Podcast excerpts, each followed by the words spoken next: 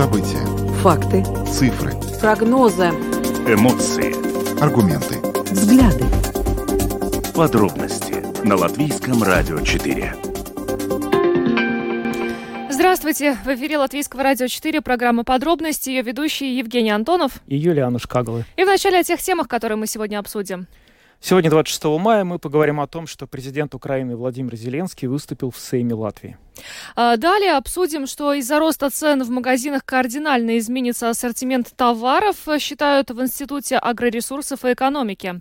Тем временем Тукумская краевая дума разрешила строительство ветропарка Пиенава Уинд.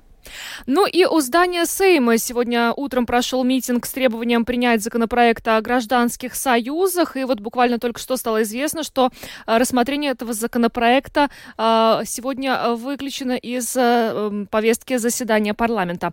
Ну и добавлю, что видеотрансляция программы подробности доступна на домашней странице Латвийского радио 4, lr4.lv, на платформе RusLSM.lv, а также в социальной сети Facebook на странице Латвийского радио 4 и на странице платформы RusLSM. Слушайте записи выпусков программы «Подробности» на крупнейших подкаст-платформах. Наши новости и программы также можно слушать теперь и в бесплатном мобильном приложении «Латвия с радио». Оно доступно в App Store и Google Play. Ну а далее обо всем по порядку. Самые актуальные темы дня. Подробности. Президент Украины Владимир Зеленский удаленно выступил сегодня перед депутатами Сейма Латвии. В своей речи украинский лидер противопоставил героизм небольших государств, таких как Латвия, расчета некоторых более крупных стран, которые начинают задумываться о сохранении отношений с Россией. Ну и кроме того, Зеленский сегодня подчеркнул, что Европе нужна единство и сила, чтобы заставить Россию заплатить полную цену за войну в Украине. Но а, в начале своего выступления президент Украины поблагодарил Латвию и ее народ за помощь а, Украине. И э, мы сейчас представим вашему вниманию фрагмент э, выступления президента Украины э, Владимира Зеленского перед депутатами латвийского парламента. О 18 вечора, 23 лютого, в Украину прибули Стингеры из Латвии. 23 февраля в 18 часов в Украину были доставлены стингеры. Это оружие, которое мы получили от вас. Благодаря вам мы уже с первого дня войны могли в полной мере противостоять российской агрессии. Это спасло жизни наших людей. Пока другие страны искали отговорки, вы действовали и продолжаете это делать до сих пор. Вы оказываете нам максимальную помощь как в сфере безопасности, так и в гуманитарном плане. Вы показываете свою позицию и отношение к нашим гражданам, которые нашли временное убежище в Латвии. Украина всегда будет помнить об этом. Я благодарен вам за это. Спасибо вам за помощь. Допомогу. Я вдячний вам за це. Вдячний за цю допомогу. Да, это был фрагмент э, выступления президента Украины Владимира Зеленского сегодня перед депутатами Сейма. Но о том, как э, сегодня отреагировали депутаты на это выступление, какие, может быть, выводы э, сделали после него, мы сейчас более подробно обсудим это с депутатом Сейма, членом президиума парламента Инна Сайвойко, которая с нами сейчас на прямой связи. Добрый вечер. Добрый вечер.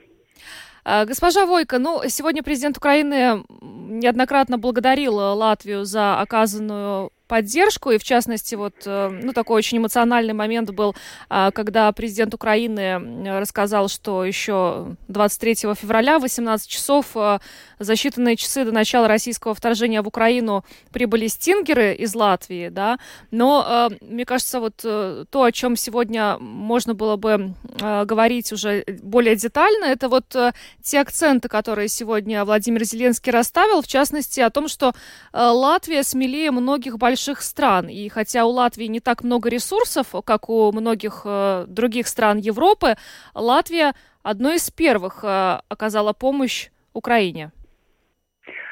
Э, да, это об этом в первую очередь сегодня говорил э, президент Украины Зеленский, э, когда он э, говорил с парламентом, и тоже в парламенте были сегодня большинство кабинета министров, то есть э, премьер-министр Каринч и его команда, то есть все мы вместе э, слушали это обращение, и да, он, он и Зеленский сказал, и так и есть, что Латвия, ну, если смотреть на статистику, то вместе с Эстонией на душу населения ну, большие чемпионы по сравнению других стран, сколько мы как раз вот оборонной помощи представили Украине, и за это Украина нам очень благодарна. А с чем, э, на ваш взгляд, связано вот это? Потому что вот сам Зеленский сегодня во время своего выступления сказал, что, возможно, причина в том, что большие страны думают о своих доходах. А вот на ваш взгляд, э, чем объясняется вот то, что э, страны Балтии, Латвия, Эстония оказывают такую серьезную принципиальную поддержку, а некоторые другие крупные страны Западной Европы этого, к сожалению, не делают? Но я думаю, мы раньше э, других поняли, что ситуация в Украине и потом уже э, война в Украине – это тоже наша война. Э, и, ну, ряд за рядом другие европейские страны э, пробуждаются э, или, ну, там, э, население, правительство заставляют, и они тоже, э, ну, начали представлять свою помощь.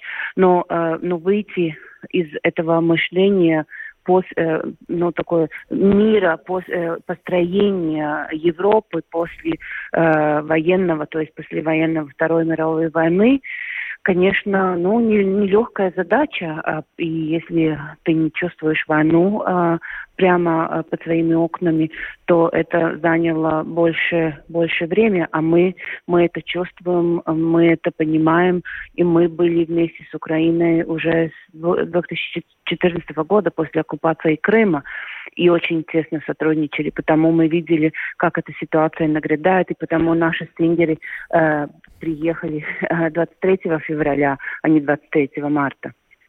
Но, э, на ваш взгляд, э, сейчас можно как-то изменить э, это мышление некоторых стран Европы, которые, скажем, менее активны в предоставлении помощи Украины, ну, в частности, вот при помощи таких выступлений в парламентах, в правительствах других стран со стороны Владимира Зеленского?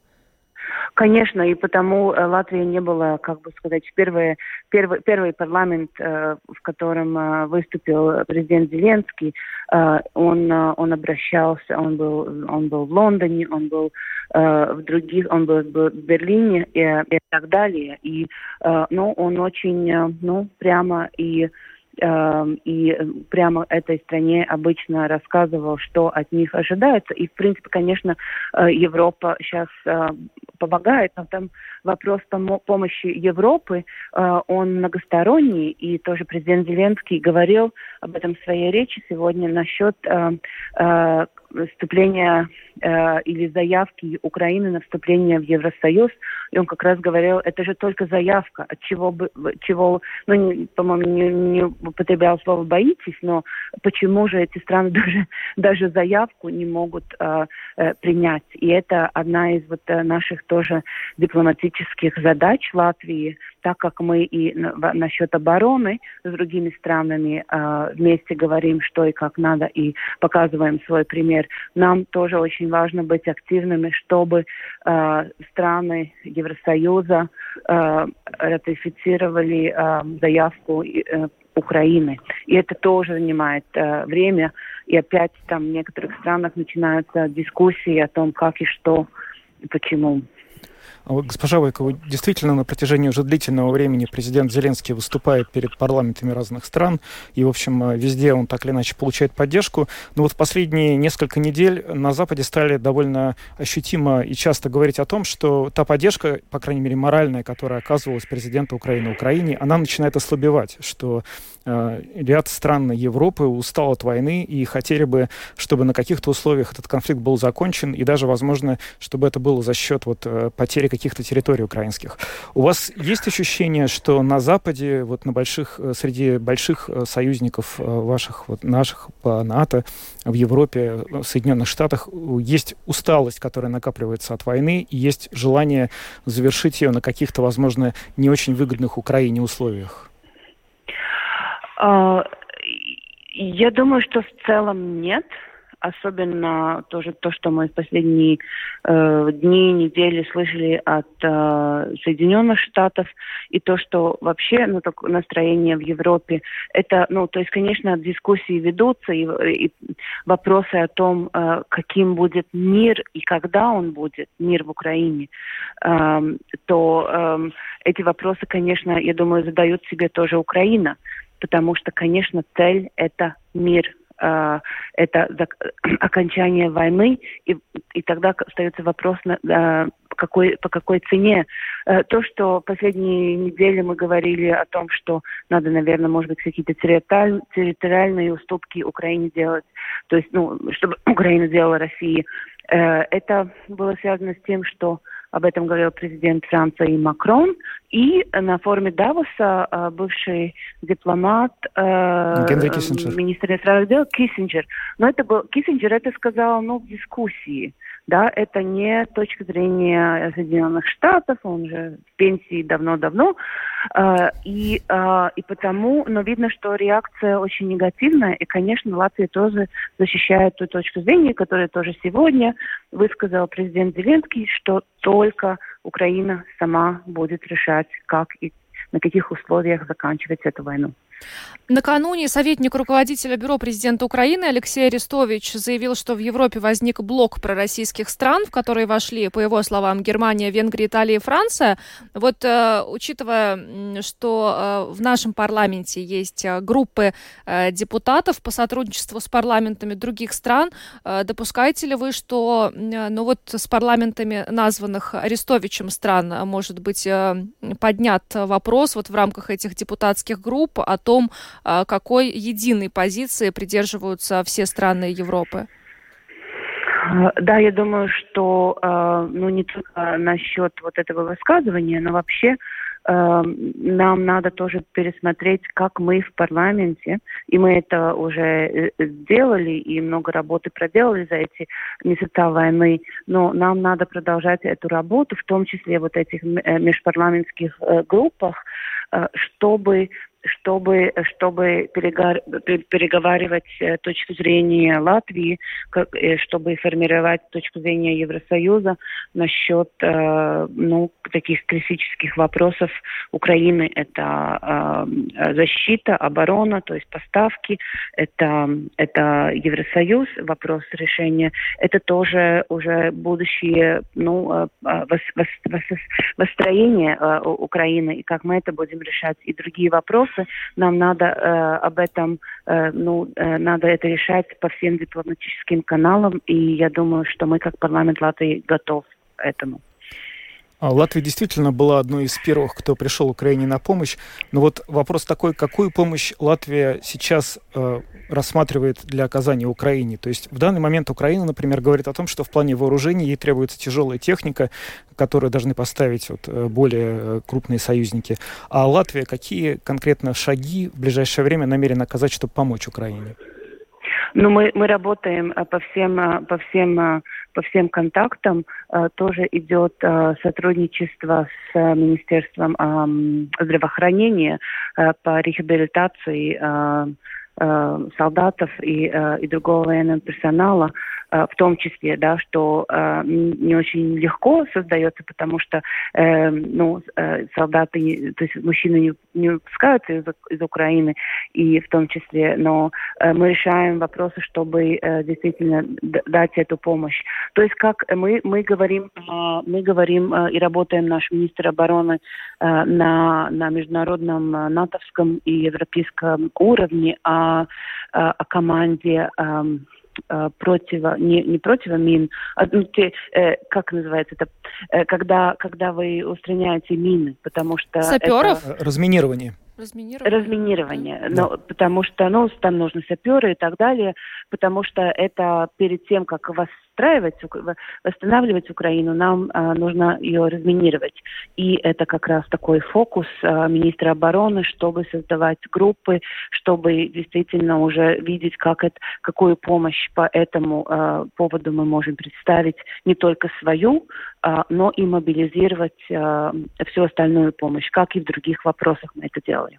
Ну, еще один момент, за который сегодня тоже Владимир Зеленский поблагодарил нашу страну, это отношение к беженцам, которые нашли в Латвии временное убежище. Но здесь, к сожалению, у нас э, на данном этапе возникли некоторые проблемы, которые, наверное, и, и в парламенте в состоянии сейчас помочь э, решить.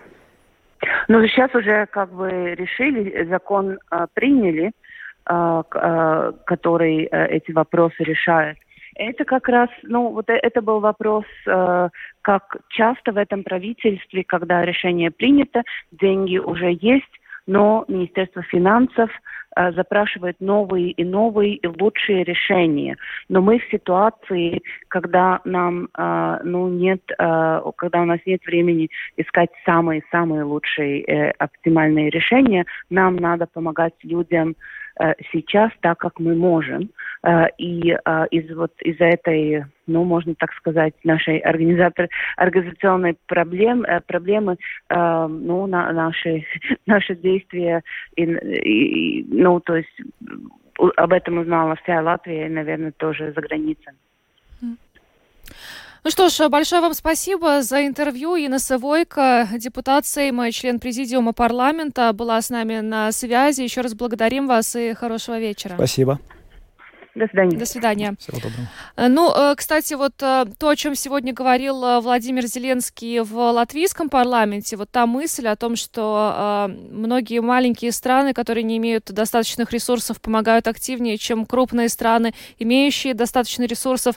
Сейчас очень активно вот этот вот тезис со стороны не только Владимира Зеленского, но и представителей Офиса президента распространяется на различных площадках площадках и в интервью СМИ, и э, на заседаниях э, парламентов других стран, вот как это подобно сегодня было в Латвии. Ну да, на самом деле ведь дело уже еще не только в том, большие страны или маленькие, просто сейчас э, постепенно приходит э, в разных странах пони понимание того, э, насколько э, высокой может быть оказаться в итоге цена вот э, этого конфликта, который случился, потому что всем понятно, что санкции, которые вводятся против России, они в конечном итоге будут иметь э, эффект не только на Россию, но и на страны Запада, но вот почему-то именно в последнее время, буквально в последние несколько недель, сразу несколько политиков, экономистов стали серьезно говорить о том, что, ну, возможно, цена эта окажется очень высокой. Так просто еще совпало, что вот буквально э, последние четыре дня проходил крупный экономический форум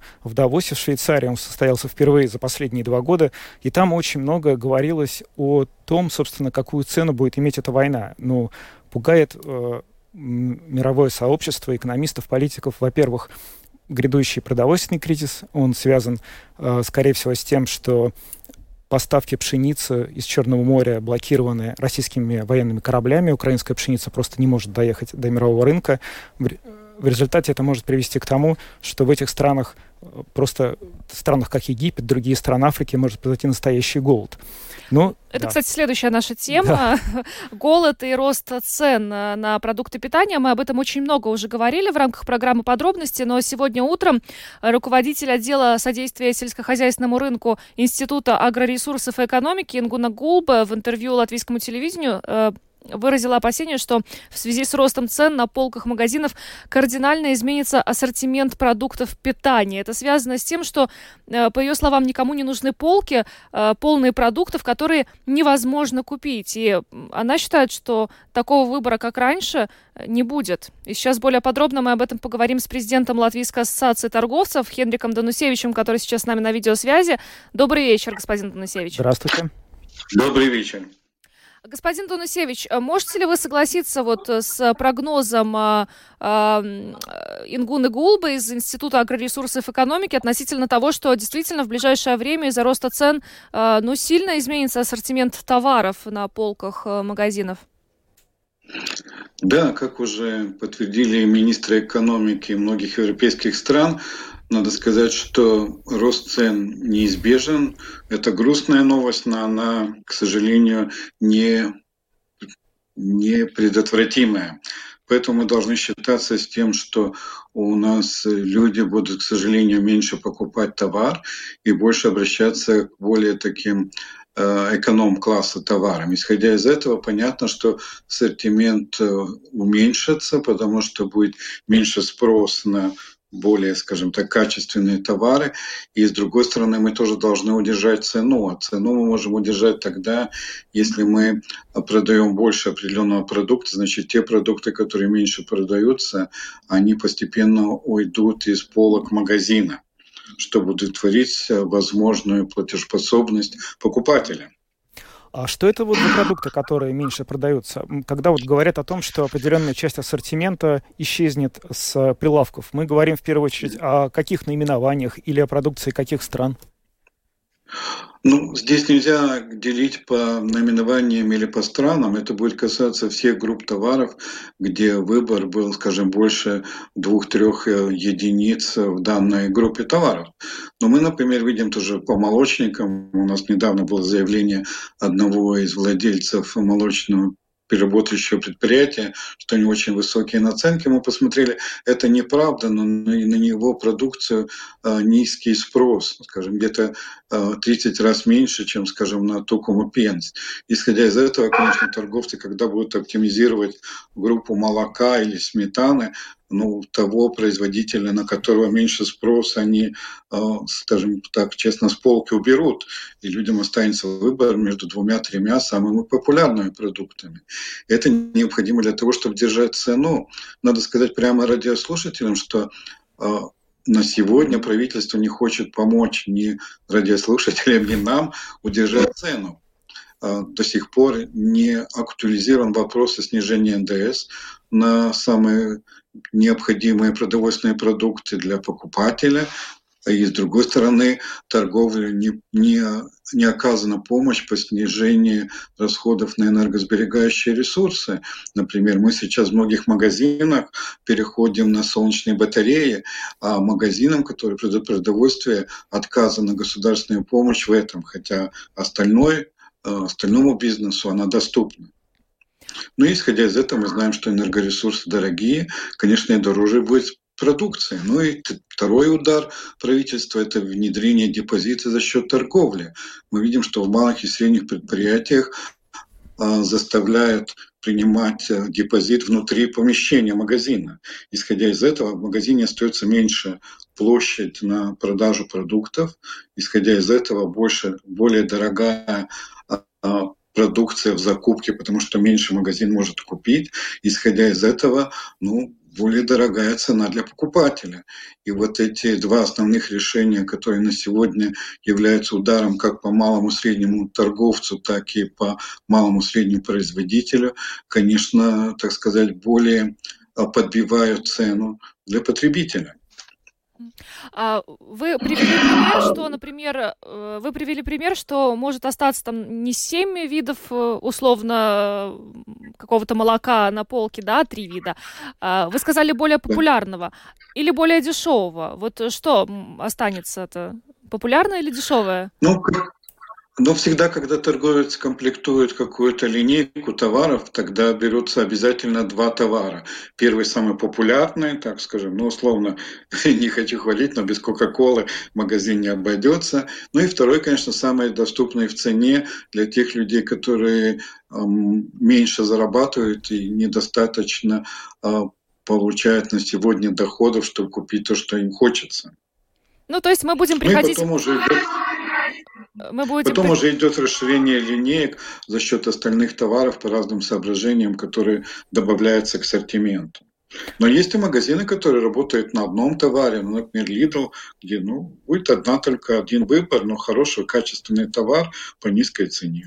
Скажите, пожалуйста, а как вот эта ситуация повлияет на сами магазины? Потому что, в моем понимании, если, например, есть магазин, который торгует э, наименованиями молока или чего-то, этих наименований становится два, то, видимо, магазину тоже уже невыгодно быть такого размера. Наверное, крупные магазины будут испытывать финансовые трудности, возможно, даже разоряться. Как вы считаете? Ну, крупные магазины порешают, как быть в этой ситуации. Надо понять, что в основном все большие магазины являются частью международных торговых сетей. И мы видим, что ну, бывают и неудачные варианты, ну, как призма ушла у нас с рынка, например, да, или другое, другая торговая сеть Ики. Но каждая сеть сама решает, как она готова э, прожить вот эти трудные времена у больших торговых сетей есть, так сказать, жировой запас, чтобы подож... ну, пережить вот этот самый сложный сезон, который перед нами. То есть, ну, реально это осенний, весенний период, когда все люди почувствуют э, новые цены отопления коммунальных услуг и топлива, ну и, соответственно, это повлияет и на цену товаров. А весной следующего года уже будет намного легче, потому что я уверен, что цены не только остановятся, но, возможно, и пойдет небольшой спад. Но на сегодня, к сожалению, таких прогнозов нету. Я уже пару недель тому назад прогнозировал, что у нас инфляция достигнет 18%. Это подтверждено на сегодня уже Э, международными аналитиками. Но Латвийский банк говорит, что это будет только в конце года. Но Латвийскому банку лучше видно, чем э, нам, местным экспертам или международным компаниям. Ну, что хорошо, что мы на сегодня не самые инфляционные страны в Прибалтике. Эстония и Литва опережают нас. У нас самый низкий прирост цен из трех стран Прибалтики. А как вам кажется, когда э, потребители уже начнут ощущать э, вот эти изменения, касающиеся ассортимента, это будет происходить плавно или нет? Конечно, это будет происходить плавно, потому что, как я уже сказал, летний период, когда у людей меньше расходы на коммунальные услуги, у них еще остается ну, более широкая э, доля доходов, которые они могут направить на питание. И, конечно, поэтому это пройдет постепенно. Но мы и на сегодня видим, что не только в Латвии, но и на мировом уровне, скажем, снижается молочное производство, снижаясь производство в целом, конечно, и снизится ассортимент, который предлагается людям в определенной товарной группе. Ну и, конечно, исходя из того, что у торговцев больше расходы, больше это бремя на него и меньше покупательская способность э, людей, конечно, торговец заинтересован оптимизировать полку, потому что полка это, ну, как койко-место, которое ты сдал в аренду.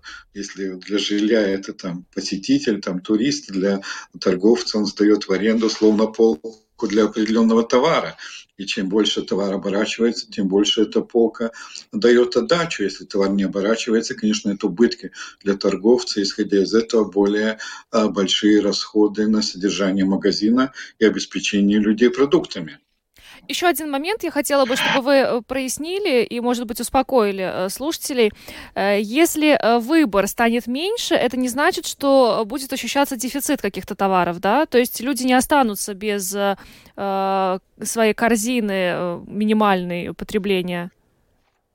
Конечно, нет. Мы уже видим, скажем, что самый популярный в Латвии продукт соль очень быстро восстановилась, и на сегодня она даже на очень хорошем, я считаю, ценовом уровне э, вернулась. Я видел соль 38 центов за килограмм.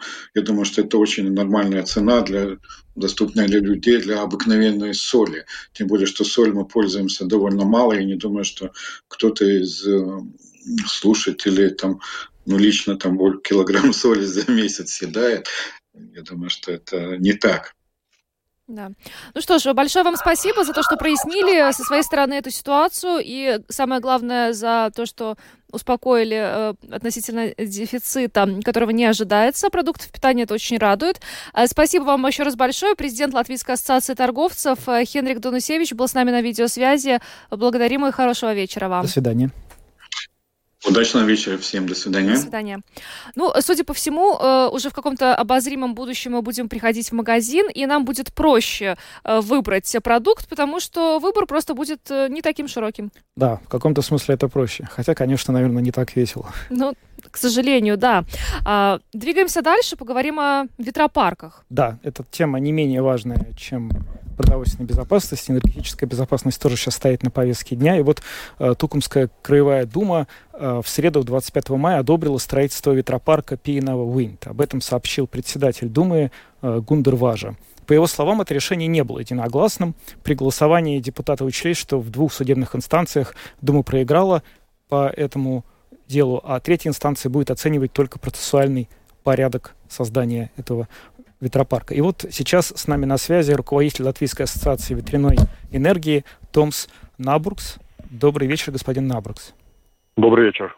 Ну, э, что касается э, планов э, по строительству ветропарка в Тукумсе, э, то там, ну, достаточно такая интересная ситуация сложилась. Сначала э, Дума не разрешила, теперь после решения суда все-таки э, приняла другое решение. Но, э, как вам кажется, учитывая вообще всю ситуацию на рынке энергоресурсов, э, ну, насколько э, местное самоуправление э, в дальнейшем уже активнее будут идти навстречу предпринимателям э, при вопро- рассмотрении вопросов о строительстве э, ветропарков?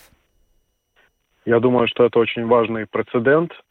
Э, он фактически э, будет, э, как сказать, э,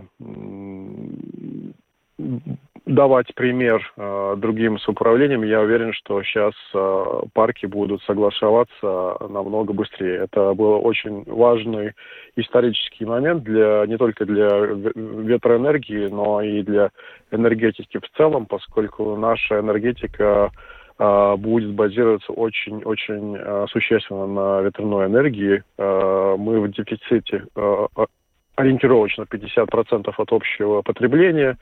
И в основном это планируется решаться за счет ветроэнергии. Так что это очень важный э, момент, и я надеюсь, что мы увидим ускоренную реализацию больше и больше проектов.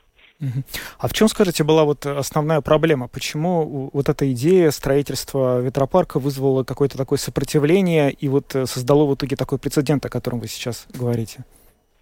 Это довольно сложный э, вопрос, но очень, если попытаться ответить просто, тогда это было связано с тем, что конкретный э, девелопер до конца э, хорошо коммуницировал с местным населением и не, не, не, сразу не показал их э, прямую э, их прямой э, э, бонус или как бы прям, прямую выгоду из этого ветропарка, потому что не секрет, что все ветропарки должны делиться э, частью дохода с, метр, с местным населением.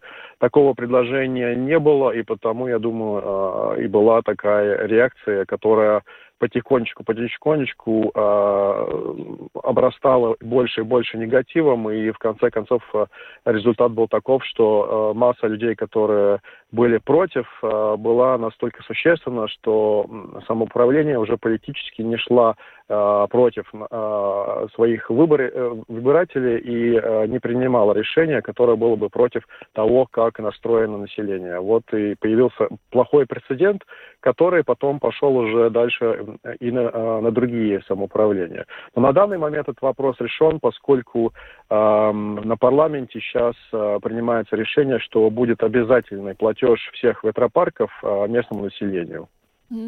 Если смотреть уже более глобально э, на э, ситуацию со строительством э, ветропарков в нашей стране, сейчас, как известно, страны Балтии отказываются от импорта электроэнергии из России. И как раз накануне мы говорили об этом с депутатом Народно-хозяйственной комиссии парламента, который сказал, что, ну, очевидно, это приведет к росту цен. И сейчас самое время как раз смотреть в сторону строительства ветропарков. Но процесс это достаточно долгий. Строительство, согласование и так далее. А, как вы все-таки с оптимизмом или пессимизмом смотрите а, ну, на, скажем, ближайшие 5-10 лет, если мы говорим о том, как у нас в Латвии будет развиваться строительство ветропарков? Однозначно с оптимизмом, как я говорил, этот прецедент, который мы, о котором мы сейчас говорим, Тукумский ветропарк, он откроет, откроет дверь и для других ветропарков. И я ожидаю, что в ближайшие пять лет мы увидим уже довольно массивно построить ветропарков. Я, я уверен, что в течение пяти лет Латвия э, будет полностью э, производить то электричество, которое здесь потребляется, и э, цены будут уже более, более приемлемы и более сравнимыми с теми, которыми мы привыкли до этого, до э, высокого скачка, который мы видим сейчас. Э, так что э, очень оптимистично смотрю на, на процесс и уверен, что это почувствуют все. Но надо будет подождать, как говорю, около пяти лет.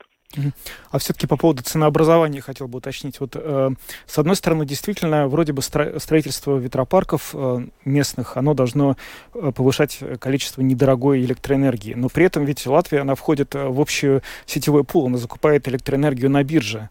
И, соответственно, до какой степени все-таки строительство собственного парка ветрогенераторов позволит снизить цены? То есть, условно, насколько нам удастся, благодаря тому, что эти ветропарки будут построены, э, сократить цены на электроэнергию для населения? Да, вы, вы правы, что мы должны смотреть, э, э, то есть латвийскую цену она образуется не только из тех процессов, которые происходят в Латвии, но и надо смотреть на остальные балтийские страны. Там происходят очень похожие, похожие процессы. То есть в Литве очень активно строятся ветропарки, а в Эстонии в том числе строятся солнечные парки, и следующие, следующие 3-5 лет э, очень-очень э, большом объеме мы видим э, дополнительные дешевые генерации во всех трех балтийских странах. Ну, и это будет, это позитивно, позитивно повлияет на уровень цены. Ну вот э, э, вы очень оптимистично так описали то, что у нас будет происходить через пять лет, то есть мы сами будем себя обеспечивать полностью электроэнергией, но все-таки вы видите какие-то препятствия на пути к этому плану? Э, на данный момент нет, потому что это логика поддерживается теми процессами, которые происходят вообще в Евросоюзе. И зеленый курс набран, банки подталкиваются к тому, что они должны тоже финансировать зеленые проекты, то есть они, у них тоже есть, э, будут более-более требования, конкретные требования, что у них на балансе долж, должен быть какой-то процент финансирования а, зеленой энергетики, то есть вся система а, движется к тому, а, все векторы движутся к тому, что постройка солнечных и ветреных а, парков а, в Балтии будет очень активно происходить в следующие 2-5 лет. А если забегая еще дальше, сможем ли мы производить э, так много электроэнергии, э, чтобы продавать ее и зарабатывать на этом деньги? Да, есть есть так, э, такой реальный сценарий, но это уже, наверное, перспектива 10 лет, я бы сказал. Э, до 5 лет потребует то, чтобы мы стали э, себе, э, то есть могли производить э, достаточно для себя, а потом уже мы можем производить больше, и потребность будет в основном в Польше, которая а, в основном производит электричество за счет угля, и эта энергия будет дорогая, потому что будет много, будет надо, то есть будет э, необходимость очень много платить за загрязнение, то есть квоты э, СО2 а, или выбросов, а, они будут держаться как минимум в уровне 100 евро за тонну, которое означ... что означает, что польское электричество, которое производится, будет производиться за счет угля, будет стоить как минимум 100 евро долгосрочно, а этот уровень цены а, достаточен для того, чтобы мы могли поставлять свою ветряную и солнечную энергию из Балтийского региона за более низкие цены, в уровне 50-60 евро за мегаватт. Ну что ж, огромное вам спасибо за интервью. И знаете, пожалуй, вы э, дали нам первый оптимистичный комментарий э, за ну, вот последние несколько месяцев, когда мы обсуждали в этой студии э, ситуацию на рынке энергоресурсов. Действительно, спасибо вам большое. Спасибо. Э, Том Снабургс, руководитель Латвийской ассоциации ветряной энергии, был с нами на связи. Еще раз благодарим и хорошего вечера вам. До свидания. Спасибо. До свидания. До свидания. Ну, э, очень оптимистичный план, да. Через пять лет Латвия сама себя будет полностью обеспечивать электроэнергией, и она, эти цены, главное, вернутся на уровень, э, который был у нас до того, как э, на рынке электроэнергии существенно выросли цены. Хочется надеяться, что все так и будет. Да. Конечно. Но мы двигаемся дальше и поговорим о том, что сегодня утром у здания парламента э, несколько сотен человек э, требовали принять закон о гражданских союзах. Мы эту тему тоже э, некоторое время назад обсуждали в программе подробности, и казалось, что продвижение этого законопроекта Э, проходит беспрепятственно, но э, неясность э, по поводу того, будет ли законопроект принят, возникла из-за решения депутатов э, парламентской фракции согласия никоим образом своим голосованием не принимать участие в его рассмотрении. И э, сегодня, вот буквально перед нашим эфиром, стало известно, что э, из повестки дня Сейма э, исключен э, этот законопроект э, сегодня. Э, по предложению фракции Национального объединения. Но сейчас более подробно об этом мы будем говорить с руководителем движения «Дзивас» Биедри Каспаром Залаитисом, который сейчас с нами на видеосвязи. Каспар, добрый вечер. Добрый вечер. Добрый вечер. Каспар, в прошлый раз, когда э, в Сейме по-моему, во втором чтении, да, рассматривали этот э, законопроект, мы с э, вами связывались, и казалось бы, что э, все идет так, как постановил Конституционный суд, но э, сегодня выясняется, что все-таки есть препятствия. И как на это смотрит э, ваше движение? Вы сегодня даже вышли специально с пикетом к Сейму. Ну да, это было уже... Мы до этого, до сегодняшнего дня еще не, не выходили с пикетами, чтобы э, говорить э, на тему закона о гражданских союзах. Но сегодня мы хотели показать, что э, наше общество, для нашего общества это очень важно. Э, конечно, мы ожидали препятствия, которое, э, которое будет, потому что этот вопрос такой, э, как сказать, горячий для некоторых политиков, и э, я бы был, это был бы сюрприз, если это бы прошло так очень гладко. И э, я, конечно, знаю на то, что национальное объединение так делало на каждом каждый раз, как, когда говорилось насчет этого законопроекта. Так что, но ну, мы очень надеемся, что 2 июня это, это дата, когда на следующий раз надо э, э, просмотреть этот законопроект. Э, они примут на третьем чтении. А как вот вы объясняете тот факт, что все-таки после двух э, чтений, которые прошли вроде бы успешно, сейчас внезапно возникли вот эти вот э, юридические препятствия, по крайней мере, так официально это подается, что вот есть подозрение в том, что один из депутатов э, Сейма, на него была попытка оказать влияние, и теперь по этому поводу нужно провести расследование. Насколько вообще все это серьезно, с вашей точки зрения, обоснованно, и как вы относитесь к этой информации? Знаете, я, я в ЛГБТ-активизме, активизме по правам человека уже э, я выгляжу новый, но молодой, но мне более чем 20 лет. Так что я всякое слышал, и я думаю, что э, мы, конечно, можем э, найти всякие аргументы, чтобы не, при, не, не принять этот закон или удлинить этот процесс.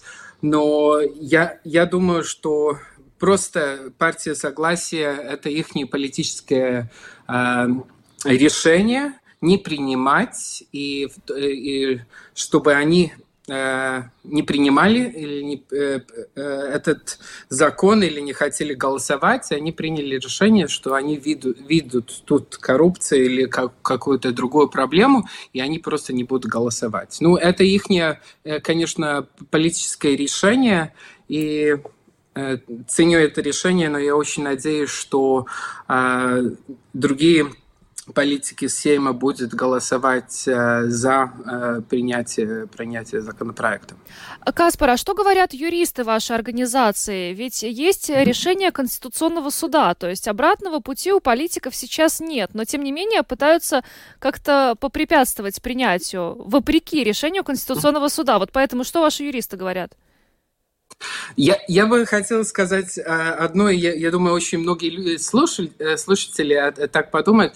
Конечно, есть э, решение суда, но есть некоторая политика, для которых это вообще не интересно. Ну, принял суд такое решение, у нас есть то, что мы можем вот, принять законопроект и можем не принять. Это, и наши юристы, конечно, говорят, что 1 июня – это дата, когда надо Э, выполнить э, э, решение Конституционного суда. Следующее третье чтение будет 2 июня.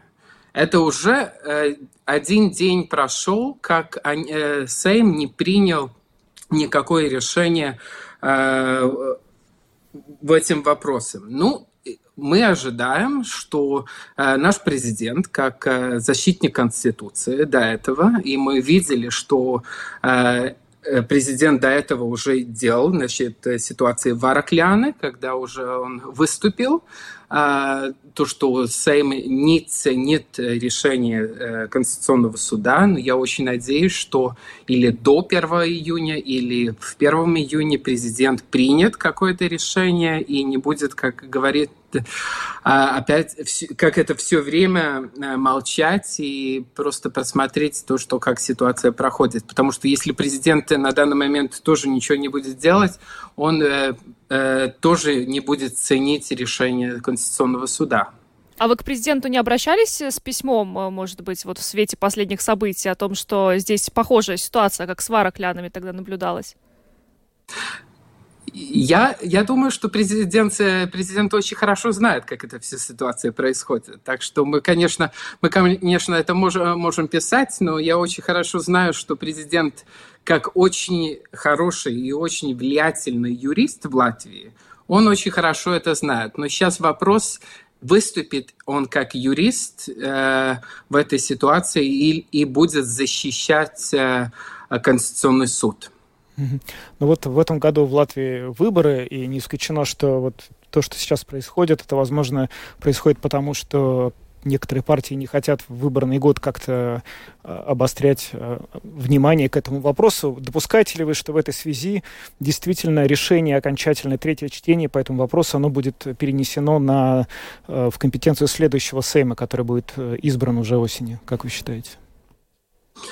Конечно, есть такая ситуация, но э, такая ситуация воз, возможна, но опять это тут, тут вопрос, что будет делать э, президент в, в этой ситуации. Потому что если мы э, будем моделировать ситуацию, есть такая возможность, что нашего парламента э, просто надо увольнять после этой ситуации. Тогда у нас будет опять, опять другие выборы.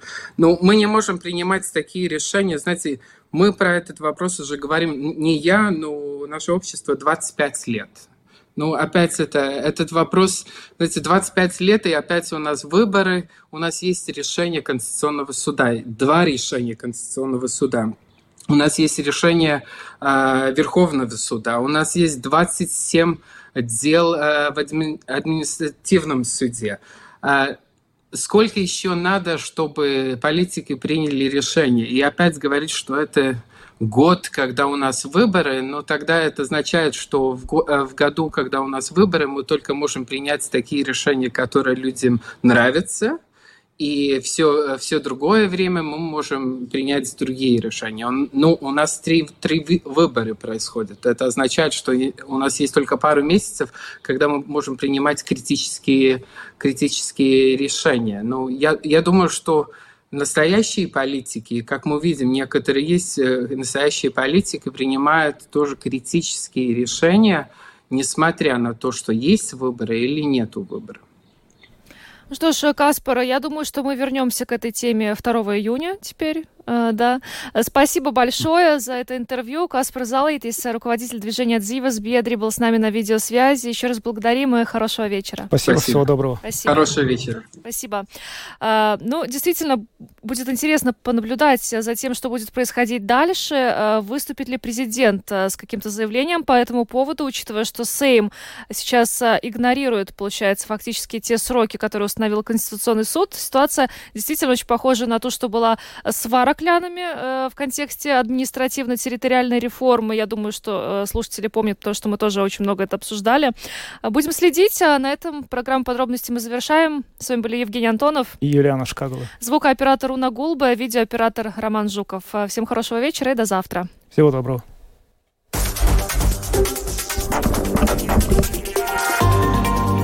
Латвийское радио 4. Подробности по будням.